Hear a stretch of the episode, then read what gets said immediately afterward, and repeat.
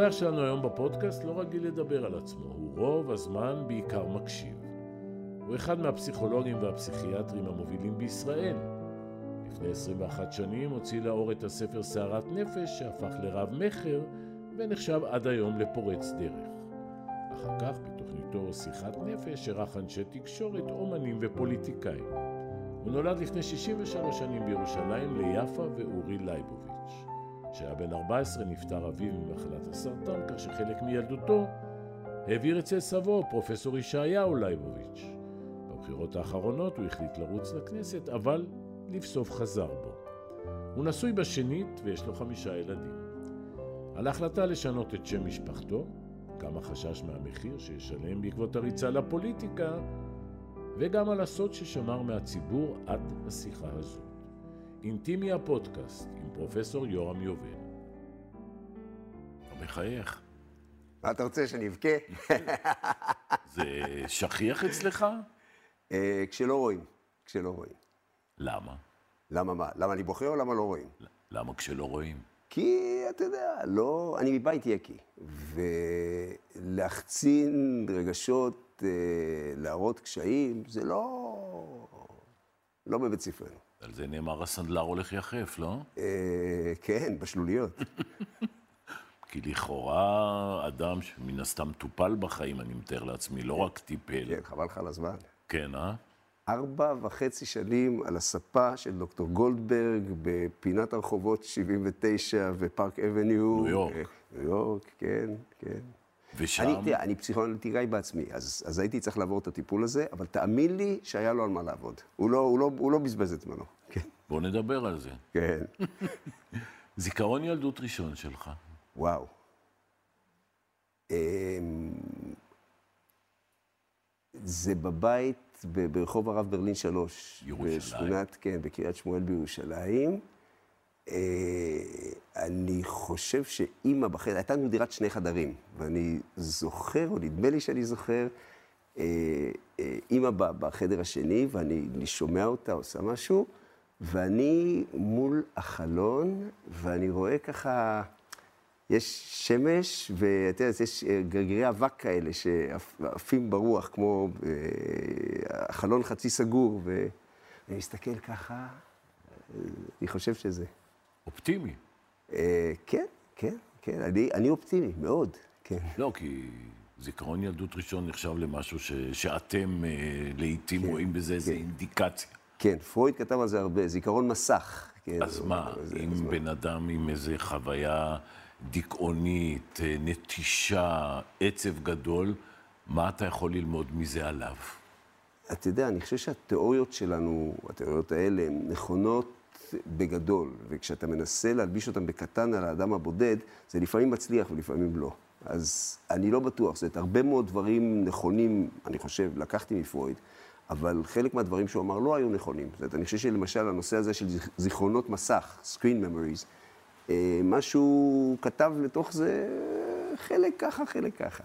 אתה יודע גם שאתה אף פעם לא באמת יודע אם אתה זוכר, לגמרי. או סיפרו לך. לגמרי, לגמרי. אתה יודע, אנשים חושבים שזיכרון הוא מחסן. שאתה שם בו את הדברים, ואז זה מחכה לך על המדף, ואחרי, כשאתה צריך את זה, אז אתה מוציא את זה, ואז זה פחות או יותר אותו דבר ששמת, מינוס פחת ובלאי סביר. אבל זה לא נכון. זיכרון הוא בית חרושת. אתה, אתה לוקח חומרי גלם ואתה מייצר מהם משהו. והקשר, יש איזשהו קשר בין מה שייצרת לבין מה שנכנס פנימה, אבל זה מורכב. זה ציטוט שלך שאמרת, אה, הייתה לי ילדות לא מאושרת. באמת? מתי אמרתי כזה דבר? אמרת, אני חוזר בי. כן? כן? לא, אני לא חושב. הייתה לי, תראה, מגיל 14 והלאה, ארבע השנים, אולי לזה התכוונתי, אה, ארבע השנים מ-14 עד 18 היו לא מאושרות. אחרי שאבא נפטר. אחרי שאבא מת, כן, כן. אה, עד אז דווקא אני חושב שהיה כיף. כלומר, היה שינוי מהותי ב- ב- כן. ב- בשמחת חיים, בהתנהלות. אני חושב שיש שני אירועים, אם מדברים על החיים, אם מותר לי, אתה יודע, אם מדברים על החיים שלי, יש שני אירועים ככה קשים בחיים, על השני אני מניח שעוד נדבר, אבל הראשון היה כשאבא מת. זה שינה הכל. דיברו על זה לפני? שיתפו אותך? לא, זה קרה כל כך מהר. אבא אה, סחב את זה, אה, עוד פעם, אמרנו יקים. לא, לא נוטים, אני חושב שגם הוא סבל פחות מכאבים, אני חושב, מאשר אנשים רגילים, וגם הוא היה רופא, ורופאים הם הפציינטים הגרועים ביותר. תשאל כל רופא, גם אני רופא, אני יכול להגיד לך, רופאים זה קטסטרופה, בתור פציינטים. באיזה הם, מובן?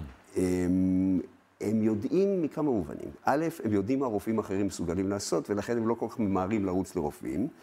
וב', הם מאבחנים את עצמם ומטפלים בעצמם, וזה לא תמיד טוב. אני חושב שהוא, תראו, איש צעיר ו- ובריא וחזק, אה, בן 38, שפתאום מוצא את עצמו עם סרטן. ואני חושב שהוא סיפר לעצמו כל מיני סיפורים, וכשהוא בסופו של דבר הגיע לבית חולים לאבחון, הוא הגיע, הוא, הוא בצבא, הוא היה בצנחנים, ובאחת הצניחות הוא נקע את הרגל שלו. וכשהוא הגיע לחדר מיון, אה, ויום אחד היה לו קשה לדרוך על הרגל. אז הוא חשב שיש לו משהו אורתופדי, וכשהאורתופדים צילמו לו את הרגל, הם ראו ג'ולה באמצע, שזאת הייתה גרורה. ואז הם הסתכלו עליו, כן, ואז אמרו שהוא לא נראה כל כך טוב. ואז התחילו לעשות בדיקות, והסתבר שכבר היה לו סרטן מפושט בכל הגוף, שהוא סחב איתו... אה, כלומר, בזמן אמת לא סיפרו לך כלום? לא, בזמן אמת, אה, הוא, אז, הוא, אז הוא התאשפז, וזמן קצר אחרי זה הוא מת. אני חושב שהוא היה בבית החולים פחות משבועיים, ואז הוא מת. הספקת להיפרד ממנו? אה, לא מספיק, לא מספיק. לא מספיק. זה גם היה מעבר כל כך פתאומי, כי אתה יודע, הוא היה אה, מאוד מאוד, אה, לא יודע איך להגיד את זה, הרצתי אותו, אהבתי אותו, הוא היה איש מאוד חשוב בחיים שלי, ופתאום צ'יק איננו. ולקח לי, לקח לי זמן, אני חושב שרק בצבא ככה אפשר להגיד שעברתי הלאה. שאתה אומר אבל שמאז הייתה תקופה לא מאושרת של ארבע שנים כן, עד כן. הצבא. מה, התכנסת, התבודדת? הייתי עצוב, הייתי עצוב. אה, אני חושב שאם תשאל חברים שלי, ודיברתי איתם על זה, אז בשנה הראשונה עוד, עוד ראו עליי. בשנים האחרות, זאת אומרת, אה, הייתי אז בכיתה ט', י', י"א, י"ב, אני הייתי מעורב, עשיתי הכל, אה, אתה יודע, אבל, אבל בלב היה משהו. וזה הביא בעצם לקרבה לסבא. כן, זה... פעמיים בשבוע. זה מזל, זה, אם דיברת על ה...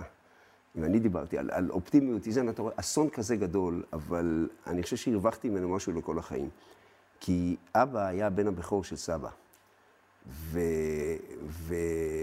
וסבא איבד בן, ואני איבדתי אבא. אז הוא, הוא חיפש בן, ואני חיפשתי אבא, ודי מצאנו אחד את השני. ופעמיים בשבוע הייתי חוזר מבית הספר, והייתי בא אליהם הביתה, ואוכל ארוחת צהריים עם סבתא, שגם כן הייתה יקית, שזה אומר, לא משנה מה הטמפרטורה בחוץ, יכול להיות חמסין בחוץ של 40 מעלות, בבית אוכלים מרק חם, מרק אפונה חם, ולא משנה, לא, לא, לא נותנים למציאות החיצונית לבלבל אותך, כן? בצהריים מרק חם. אה, ואחרי ארוחת צהריים הייתי יושב עם סבא עד חמש, שש, אחרי הצהריים בחדר שלו, ומדברים. כמה יש אינטימיות בשיחה כזו? כל הזמן. בטח, לא, אני... תראה, היינו נורא קרובים. אה, הוא היה... הדור של היום כבר לא מכיר כל כך את, ה... את האתוס שלו, אבל האיש היה צועק. האיש היה צועק בהרצאות, האיש היה... כשהוא היה באחד על אחד, הוא היה בן אדם אחר לגמרי. זה היה איש רך, איש חם, איש קרוב. ידע להעניק חום? בטח, בטח, בטח. וידעת לשתף בחולשות, במצוקות? אה, פחות. לא, עוד פעם, יקים. לא, לא, אבל לא הכל צריך להגיד. זאת אומרת, אבל הרגשתי מאוד מאוד קרוב אליו, ואני חושב שגם הוא. אבל זה לא תשאל אותי, אנחנו 25 נכדים, כן, משפחות גדולות. אה, ותשאל תשאל כל אחד ואחד מאיתנו, הם יגידו לך את אותו דבר, זה זיכרונות מאוד חמים וקרובים ממנו. אני רוצה להראות לך קטע של סבא.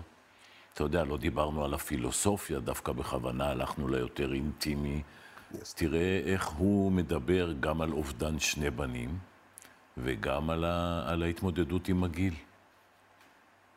ואין לי אפילו ברגע זה שאני יודע בוודאות גמורה, כן, שהסוף קרוב מאוד מאוד. אין דבר שהוא ודאי לי יותר מזה. כשעברתי על גיל של 91. אז אין דבר שוודאי לי יותר מאשר שהסוף קרוב מאוד. אבל זה לא אומר שאני איני רוצה לחיות. הזמן מכה את הכאב? למשל, העניין הזה ששני בנינו, כן. שום דבר לא מכה אותו. אנחנו חיים עם זה. בנינו הבכור שנפטר לפני 21 שנים, ובנינו הצעיר שנפטר לפני שלוש שנים.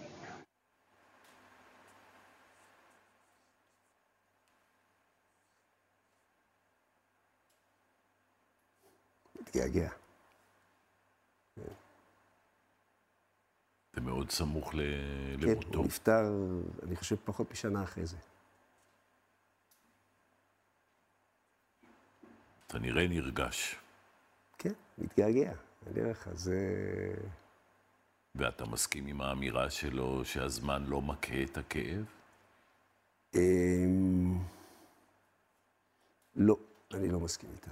אמ, עוד פעם, טפו, טפו, טפו, טפו, חמסה, חמסה, שאני לא אאבד בן, שאני לא אאבד בן. זה את הדברים, באמת, הדבר הזה שהם הגרועים ביותר שיכול לקרות לך, זה שילד או ילדה מתים לך. וזה לא קרה לי. אה, אבל יצא לי להכיר גם מקצועית וגם בהיכרות אישית הורים שכולים.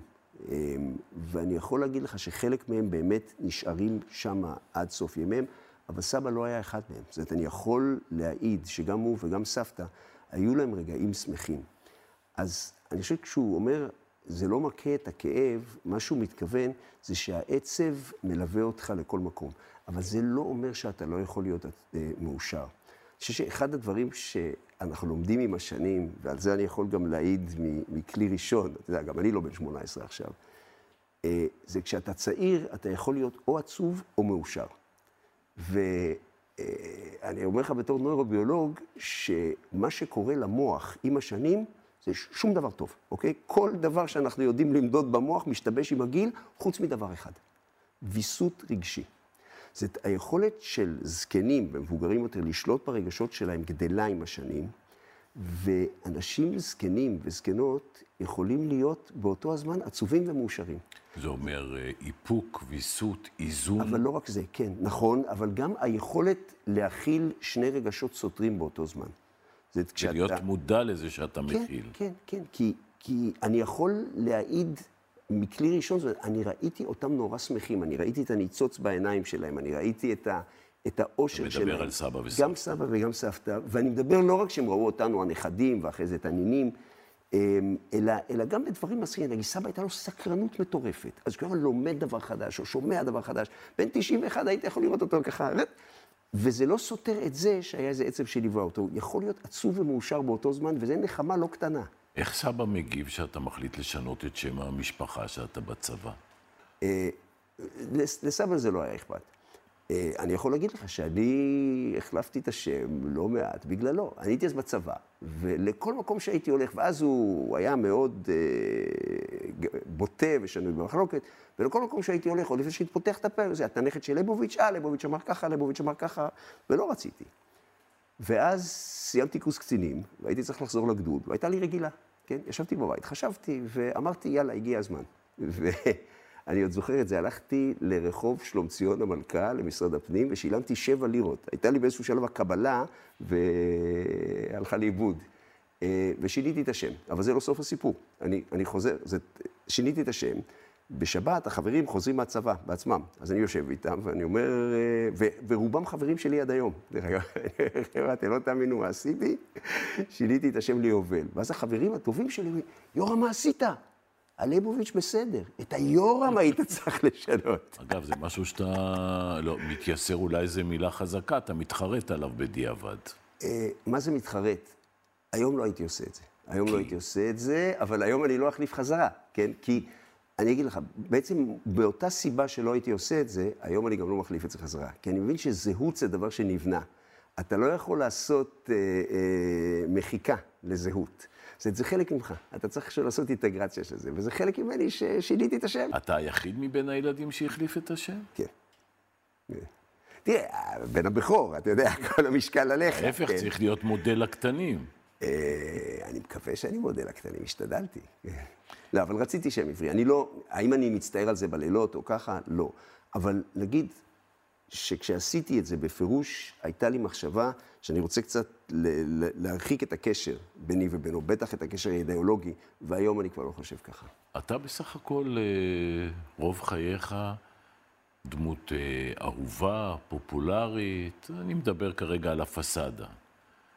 תהיתי אם התקופה הזו פתאום, שאתה בפוליטיקה, שאתה בגן העצמאות, שאתה עד פיזור הכנסת, שכמובן מקללים אותך, ויש לך איזו תחושה של סגירת מעגל עם סבא.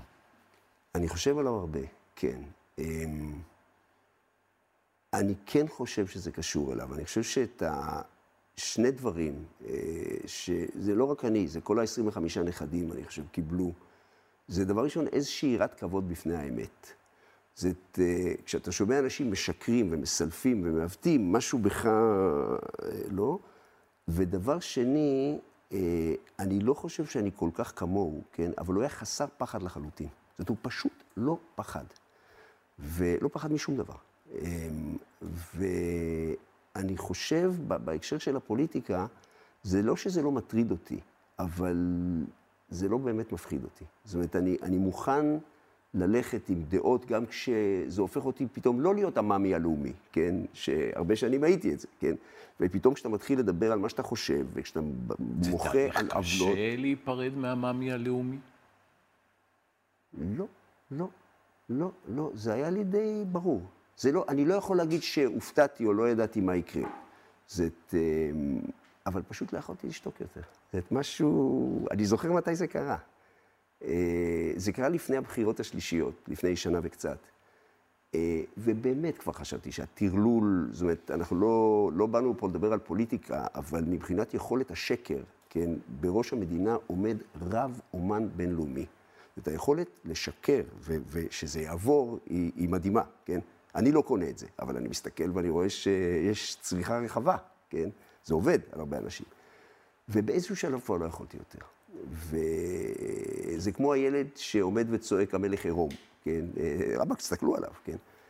אמ, ידעתי מה הולך להיות, אה, אבל לא, לא יכולתי לשתוק יותר.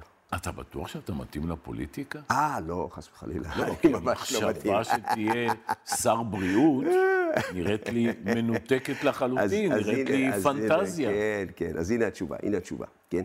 אני מה זה לא פוליטיקאי, כן? ואני מה זה לא מתאים לפוליטיקה.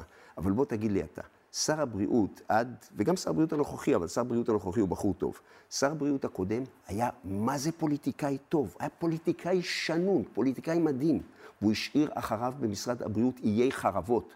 מה שמשרד הבריאות צריך, זה לא פוליטיקאי טוב, הוא צריך רופא טוב. בוא נחזור למשפחה הגרעינית שלך. דווקא שאימא נפטרה, כן, זה עכשיו קרה ממש לא מזמן. הבנת עד כמה הקשר בין שלושת האחים הוא קשר קרוב, כן. וציטוט שלך זה ממש לא מובן מאליו. כן, כן. תראה, אמ, ראינו את זה גם כשאימא הייתה חולה. זאת אומרת, בניגוד לאבא שמת אה, מהר, אימא בשנה, שנתיים האחרונות לחייה כבר הייתה חולה. ו, וטיפלנו בה יחד. וזה, זה, כל אחד עשה מה שהוא יודע, מה שהוא יכול. מטבע הדברים, אני, בגלל שאני הרופא במשפחה, הייתי יותר אחראי על הטיפול הרפואי ועל ההחלטות הרפואיות, אבל היו עוד המון דברים אחרים של החיים ומסביב, ואני חושב שהשנים, אתה יודע, זה החיים, כן? גם יאיר, אח שלי, שהוא עורך דין, אה, אבל בצבא היה טייס קרב, ונשאר לו, אתה יודע, טייס, הנה גם כן, אתה רואה, הוא כבר, כבר שנים עורך דין, כן? אבל ת, תשים אותו מאחורי מטוס, ואתה תראה איך הברק בעיניים, הוא, הוא, הוא עדיין טס, כן? אז כשהוא, כשהוא יושב ותופס את הסטיק, הוא נעשה צעיר ב-20 שנה, כן? אז... אבל, אבל החיים לוקחים אותנו, אתה יודע, כל אחד לכיוון שלו. ואז השנה, שנתיים האחרונות האלה של אימא, שבהם היינו צריכים להיות באינטראקציה כמעט כל יום, ולחשוב ולראות, ומה אתה עושה, ומה מחליטים, ואיך זה, נורא נורא קרבו בינינו. זה, עוד פעם, אם אתה מחפש משהו טוב שקרה מתוך משהו רע, זה שאחרי שאימא נפטרה, היא השאירה את שלושתנו מחוברים טוב. כן, זה מעניין, כי אתה אומר, אני תמיד שואל את עצמי, כמה אני מצליח שזה יקרה גם אצל הילדים שלי. כן, כן. תראה, זה אתגר גדול, יש לי חמישה ילדים. וזה אתגר גדול לחבר אותם. כן, זה יותר מורכב, חמישה ילדים משתי נשים. לגמרי, כן, נכון. וזה מתפרס על גילאים מ-24 דני, דני, דני הוא בן 24. עד יעל, שהיא בת שלוש. ויעל היא בת שלוש, שתהיה בריאה, כן, כן. איך באמת הקשר בין החמישה? טוב, אז צריך להגיד ש, שדני, הבכור שלי, אה, הוא אוטיסט. וכשאמרתי קודם על שני אירועים קשים בחיים שלי שאני סוחב, אז הראשון זה המוות של אבא, והשני קרה כשאנחנו הבנו שדני אוטיסט. אה, כשדני נולד, אז הייתה לי, אני חושב שבחיים לא הייתי כל כך שמח כמו כשדני נולד. כי, כי ממש הרגשתי, ילד יפהפה ומתוק ומצחיק, ו, ובשנה הראשונה שלו הוא התפתח נהדר, ואז בשנה השנייה התחילו דברים ככה שקצת חשדנו ולא היינו בטוחים, וזמן ארוך עד שבסוף אתה מבין. וכשהבנתי, אה, זה היה משהו. אה, ו... והאתגר עכשיו, ו- ו- וזה היה, זה היה איזה רגע מאוד קשה בחיים שלי, שהבנתי שעובר עליו משהו נורא, וקרוב לוודאי שאני לא אצליח לחלץ אותו מזה. אבל כשאתה אומר רגע קשה, מה, שקעת בדיכאון? בוא אני אגיד לך, בוא אני אגיד לך.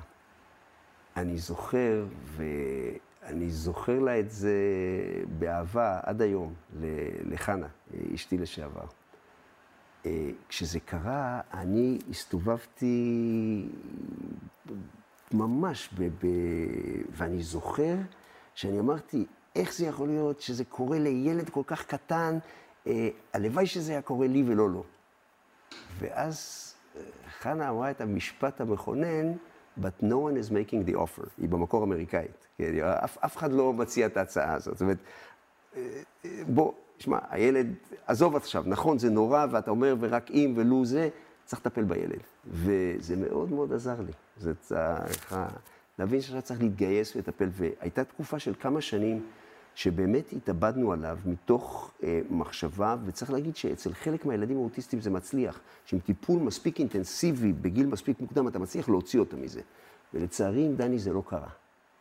אה, אז, אז ועכשיו אני חוזר למה ששאלת קודם, אז לשלב אותו עם, ה, עם האחיות הקטנות שלו, אני מקפיד שהוא יהיה אצלנו בבית הרבה, ועושים טיולים ביחד וככה, כדי שירגישו שהוא חלק מהמשפחה, שהוא חלק מאיתנו וכולי, אבל זה לא פשוט. הוא, עד כמה הוא מתקשר? הוא מתקשר, מתקשר. הוא, כן, הוא מדבר, הוא מחייך, הוא חמוד, אבל, אבל הוא פגוע קשה. וכשאתה מתאר את אותה התמודדות קשה, שהשווית אותה, כלומר הזכרת אותה כדבר כן, שני, כן. אחרי האבא שאיבדת, כן. כיקה, כמו שאתה מקפיד לאורך כל השיחה לציין, זה משהו ששיתפת, שדיברת עליו, בתוך המשפחה, כן, בתוך המשפחה ועוד איך, כן. והחוצה? לא. כי אתה יודע, למדתי עליך לא מעט, וזו פעם ראשונה שאני שומע את זה. כן, הנה, אתה רואה. כי מה? יש לך כזה כוח, אתה כזה מתוקשר, איך לא, איך לא שיתפת, ולו מניסיונך, השילוב גם של ידע מקצועי וגם ניסיון אישי במקרה הזה? תראה, חשבתי הרבה, גם לפני ש... אני חושב שזאת פחות או יותר הפעם הראשונה שאני אדבר עליו ככה בגלוי. וחשבתי הרבה לפני שאני עשיתי את זה. ו... והתייעצתי גם עם חנה לפני שעשיתי את זה. והסיבה שאני עושה את זה, זה כי אני רוצה להשתמש אה, בדני כדי להזכיר לאנשים שהילדים האוטיסטים המתוקים האלה גם גדלים. וכשהם גדלים, הם צריכים טיפול מסוג שונה, אבל הם עדיין צריכים טיפול. ומה שחשוב לי להגיד, ובסיבה הזאת, ואני נורא שמח שנתת לי את ההזדמנות, זה להגיד ככה, שכשהילדים האלה גדלו, הם צריכים יותר מאשר החזקה. שהילדים האלה יכולים ללמוד לאורך כל החיים שלהם, ובגלל שהלמידה שלהם בילדות הייתה איטית יותר, הם עדיין יכולים לעשות השלמות בבגרות. ואני חושב שזו אחריות שלנו, גם בתור הורים, אבל גם בתור מדינה ומערכת רווחה ומערכת בריאות, להשקיע בהם את הדברים האלה בבגרות שלהם. מה, להקשות עליך עוד בנקודה הזו, או להניח איך לך? שאתה רוצה. אה, כן. אתה במקומי עוד היית מקשה, או היית מניח? לא, אני חושב שהייתי מניח, אבל אתה יכול להקשות. טוב, עכשיו מלכדת אותי. אני עוצר לרגע, כי, כי זה עוד לא קרה לי. אתה יכול לראות בזה מחמאה. אני רואה. אבל אה, בוא נעצור ו, ונמשיך, כי לא מיצינו, עוד לא התחלנו, עוד לא דיברנו על נישואים שניים עם אישה צעירה ב-20 שנה, על שלוש אה, בנות, ילדה בת אה, שלוש, וכמובן עדיין על סבא והחשש ממוות. נשאיר את זה לשבוע הבא, אז בשלב הזה, כמובן, תרשה לי להיפרד ממך, היה לי ממש לעונג. תודה.